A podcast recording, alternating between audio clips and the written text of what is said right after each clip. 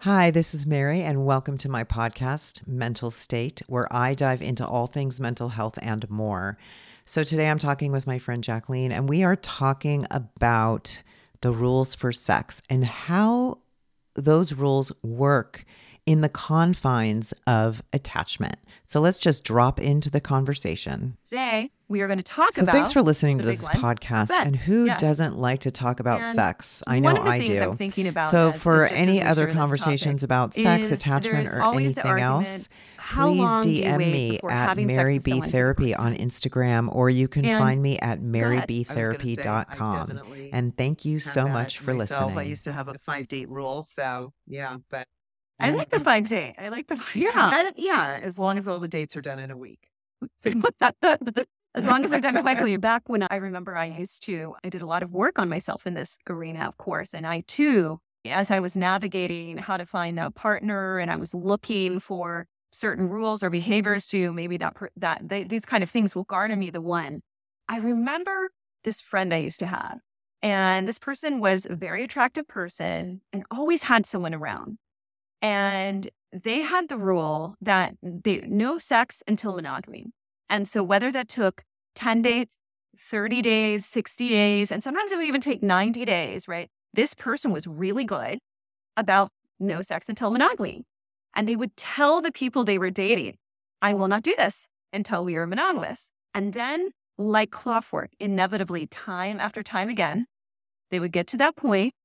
Yes, we are monogamous. Sure, would we're have sex. monogamous. Yeah. After And- the second date, No, it would usually th- this they Yeah. would really wait longer. Yeah. It wouldn't be like two dates and done. I know, Yeah.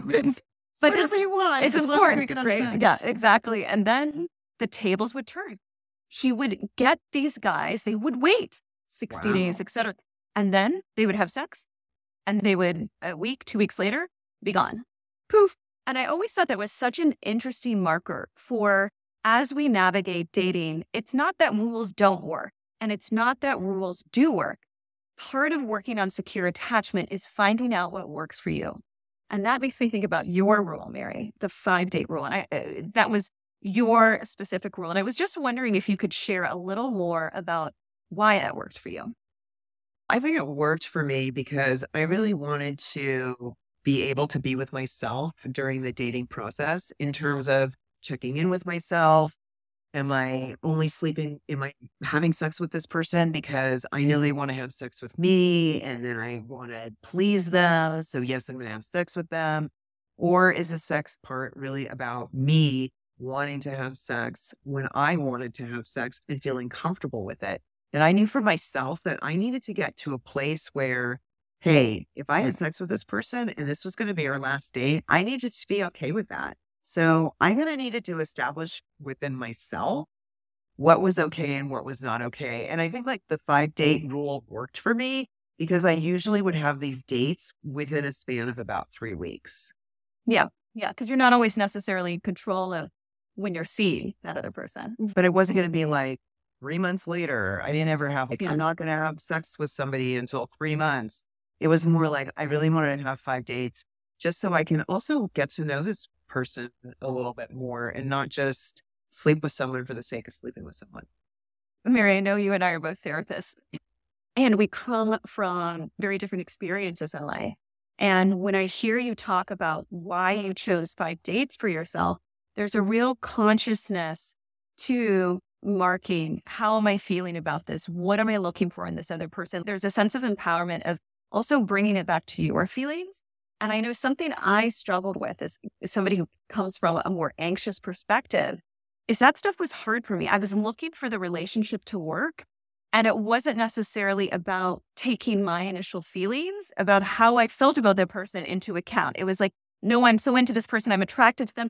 I want to have sex with them. I think they have some things. I knew very little about them, but they have the things.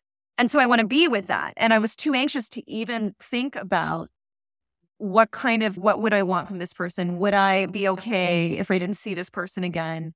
And I, part of it for me was really owning the side of myself that maybe I just wanted to have sex with some of these people and I actually didn't want a relationship. But That's okay too. and coming from the heteronormative perspective and the gender roles that I grew up with, that certainly wasn't okay.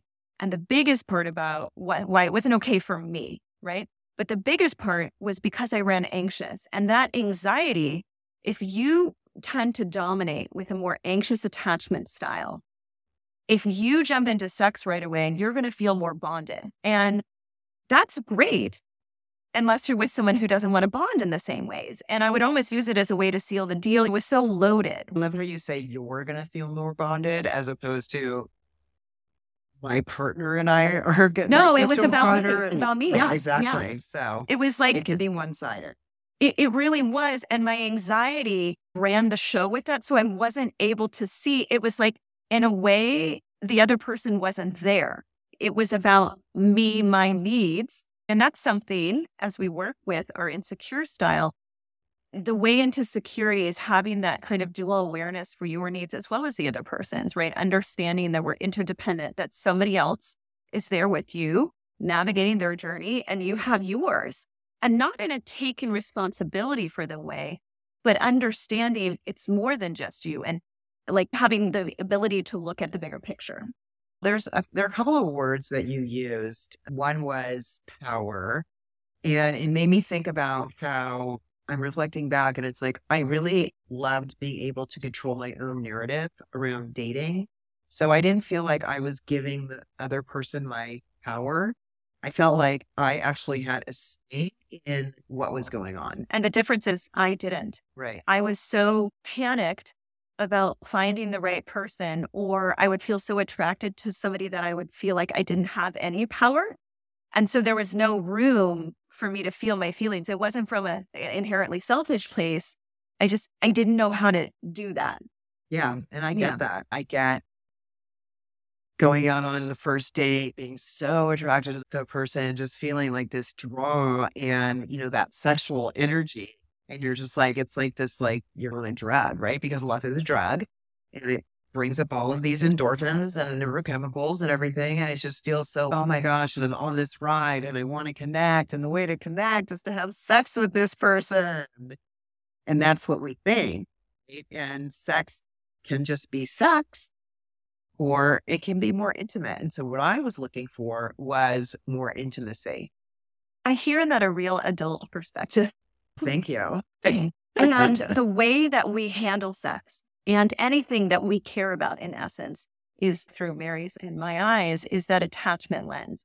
And if you have developmental attachment wounding fractures, which I did. And I know you did too, Mary. It just sounds like you were at a different place than I was at that period of time. Definitely. It was definitely, I was at a different place, and not every relationship that I experienced was like this. And so I love that you named that because, again, we can mm-hmm. move into different attachment styles. And so, just at that place, that time in my life, I was feeling more secure and able to carry that with you in dating. And the quality of relationships we're having ends up looking different.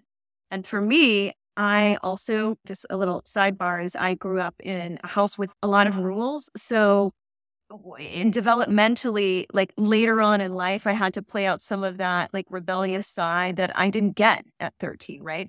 And so, what was I doing? Dating other inner 13 year olds actually. And it as teenagers who I actually I have the utmost respect for teenagers. I find them so wise and raw and real. And sometimes they also don't necessarily see the larger picture. That's something that comes with wisdom and experience. And I was the same in that way. So it was like one thing was ruling me, and that was the only thing I could think about. And so, as if you're out there and you are trying to date and have sex in a way that is going to bring you what you want, as you said, Mary. Mm-hmm. What would you say? Let's hear, let's go through a few tips that you would tell somebody who runs a little more anxious, because that's where, like, an avoidant might be able to wait to have sex. An avoidant might be able to wait to have sex, definitely. And also, an avoidant can have sex and just walk away and be okay with sex without intimacy. And I think that's the difference. Yeah. It's like, I was looking for something that felt more meaningful so if I wanted to have sex, I could go have sex with whomever. But that wasn't where I was that time in my life. Like I just really wanted something more meaningful for myself. And I wanted to actually have a, be in a relationship with somebody who wanted to be in a relationship with me. And anxious types always want sex. They really struggle. It could be, I haven't had sex in a while and now I need sex, but then I'm struggling because I also sex means more to me. And so what do I do with that? Where do I stand? I, it's like your hands are tied. Exactly. And so I think that what you were, what we were talking about, like some tips are one tip is knowing what you want. So I knew what I wanted. Oftentimes reflecting back on my dating life, I had no idea what I wanted and I Yeah. you're amok. But in this part, what I'm talking about, when I did show up for myself, I knew exactly what I wanted. I love that. And it's back to that word of power here. Security is power. And in that way, it's empowering for yourself. It's freedom. And I was like dating with intention. Right? My intention was like, I really want to be in a relationship and I I'm not going to settle. So I'm not going to just just date a bunch of people and whatever. It's like I was just very intentional in the way that I was dating at that point in my life. And I think about somebody could be like very intentional in saying, I want to choose that partner, but maybe they're scared that partner doesn't exist. Still doing the work of this is what I want and being intentional around, like you said, back to, I love that five date rule. I'm going to throw that in there as a tip. Five dates, not, wait, what do we say? Eh, we don't like the word rules. Guide- Guidelines- guideline. guidelines have flexibility. And rule is like a wall. We don't want walls. We want guidelines. Guidelines are boundaries. They have a flexibility and give us the opportunity to know thyself and see how others respond. So if you take that five day guideline along with knowing what you want, what I see in that is rather than saying to the person, Oh, I wait five dates to have sex. No. Don't do that. Don't announce it. Don't do that. Which I never did. I never said that. And but what I did say is I don't have sex on the first date. Or, yeah, you could say that. Or even as simple as I remember someone who tried to even kiss me on the first date and I just wasn't ready to kiss that person. And I just said, Oh, I'm not ready yet. And keeping it just in, I'm not ready, or I need more time, or I'm not quite comfortable yet, or I need to feel safer in certain ways. I'm just not there yet. I mm-hmm. like it when I have the time and space and don't feel pressured. I actually did say that to someone, and it was such useful information because I was able to see with the uncomfortable conversation. That's going to be another tip. So we got Yeah. know what you want, five date guideline, Five Right. date guideline. which you're navigating through how you feel and what you communicate. And then because that can be uncomfortable to have those conversations if you run anxious, because that inner, like I say, like Tigger from Winnie the Pooh is I kind of make everything like nice and happy. And I don't want to upset or create any kind of Right. Set boundary. Is this person going to leave me? Yeah. And based on just stating how you're feeling, you're going to be able to see how that person reacts and responds to you. And that is going to give you really helpful information around do you feel safe with this person? Do you want to move towards this person? Is this person the kind of person that equals whatever it is that you want? Or are they the opposite? Are they exhibiting a bunch of red flags? Yeah. And you're giving yourself, you're giving yourself space to explore that because if you do have those hard conversations or when you do have those hard conversations, When? because we When? know that you're going to have Yeah. those hard conversations. And you should be, should be.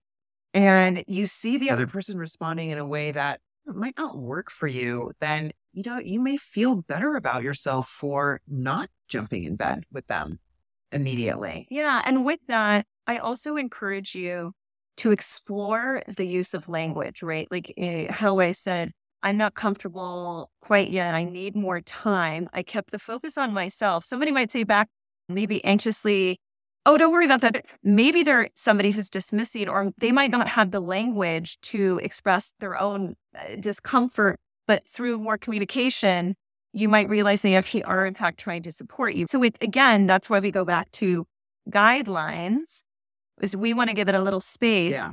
so that you can understand if this is the kind of person that you even want to move forward. And if you with, and if you are anxious, part of the struggle with anxiety is it's hard for me to understand what I feel because I'm so worried about whether the other person likes me or not, or is going to call or is going to show up. And speaking of anxiety and having hard conversations, let's talk about the hard conversation of sexually transmittable diseases. It's actually called STIs for the record Yes. now. We don't say disease anymore. It's actually sexually transmitted infections. And the reason is because a cold, there's a stigma around disease, right? And when we start thinking and understanding that They're just infections like getting a cold or the flu or anything else.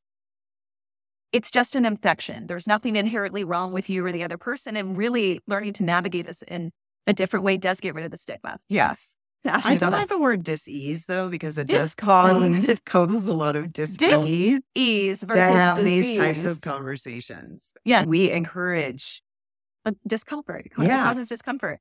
I used to want to not have that conversation because it sounded awkward and I didn't want anything awkward. I didn't understand not wanting anything awkward was called anxiety. so, yes, we encourage you to have that conversation before because it is awkward. And that's exactly what you want is if you run anxious, boundaries, awkwardness, uncomfortable conversations are going to be your best friend in seeing how somebody responds to you. And we want you taken care of along the way so you can make empowered choices. so just to recap, going into I'm going to throw in one more real quick. oh And that would be knowing where the other person stands on sex and what it means to them oh and where they see that fitting in. Now, we all know that actions and words don't necessarily align. So, all we're doing is giving ourselves the basically the space to sort things out as best we can. This does not mean you will know every answer in advance. This requires checking in with yourself along the way. Ooh, that is a really uncomfortable conversation to have. Ask somebody like, "What does sex mean to you?" and where do you stand on it? If anxious, there's and how communication skills, there's big sleuthy ways you can ask these questions without somebody feeling confronted. I, I personally got very good at that. Yeah, and that's just I. It's it'll tell you how much work the other person has done Yeah. around this subject matter of sex and their expectations of it. So oh. Yeah. it can give you so much information. It really can. Yeah. The information is always there. It's just a willing a matter of I don't like to say if we're willing to see it, if the survival responses, which is the, that insecurely attached part of us, if those behaviors are running the show, it pushes down anything else that isn't a survival response. So it masks our inherent intuition and our authentic feelings. So that's what we're trying to get you to navigate a little prepped in advance so that you're able to be better prepared once you're in the situation. Oh, I'm so happy you said that because that was just that just popped into my head. How do you prepare yourself to have those conversations? I like to practice them. And that's Yeah. why I, uh, Mary and I love to give like example tips of how to say these things. I feel uncomfortable or I'm not ready yet or you seem great and I really like to take my time or in the past things have been hard for me and I'm really trying to do it differently this time. This kind of conversation. It's a it being vulnerable in that way will give you information. But practicing it is huge, I think. Yeah. Practice makes perfect. It really does. I always say learning secure attachment is really it's a lifestyle. It's like becoming an Olympian. And imagine It's working you out. it it's working out. I think it's also about the reason I say Olympian is because imagine, for example, some of us, maybe you want to become an Olympic tennis player, but your family grew up swimming.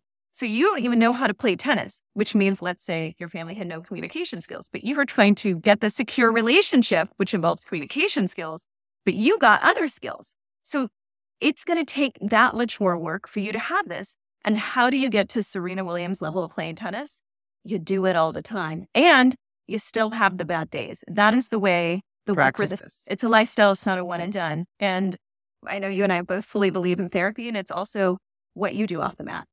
Definitely what you do off the mat, off the couch, off the TikTok, all of it. So I love off the couch. Yeah. Which couch are we talking about right now? what Both in this case. Both. Okay, so just as a recap, I want to go over some of the tips. So guidelines, right? Whatever your guideline is. We I mine was waiting five dates. Maybe I waited four sometimes, maybe I waited six other times. Doesn't matter. It's just a guideline and knowing what feels comfortable for you.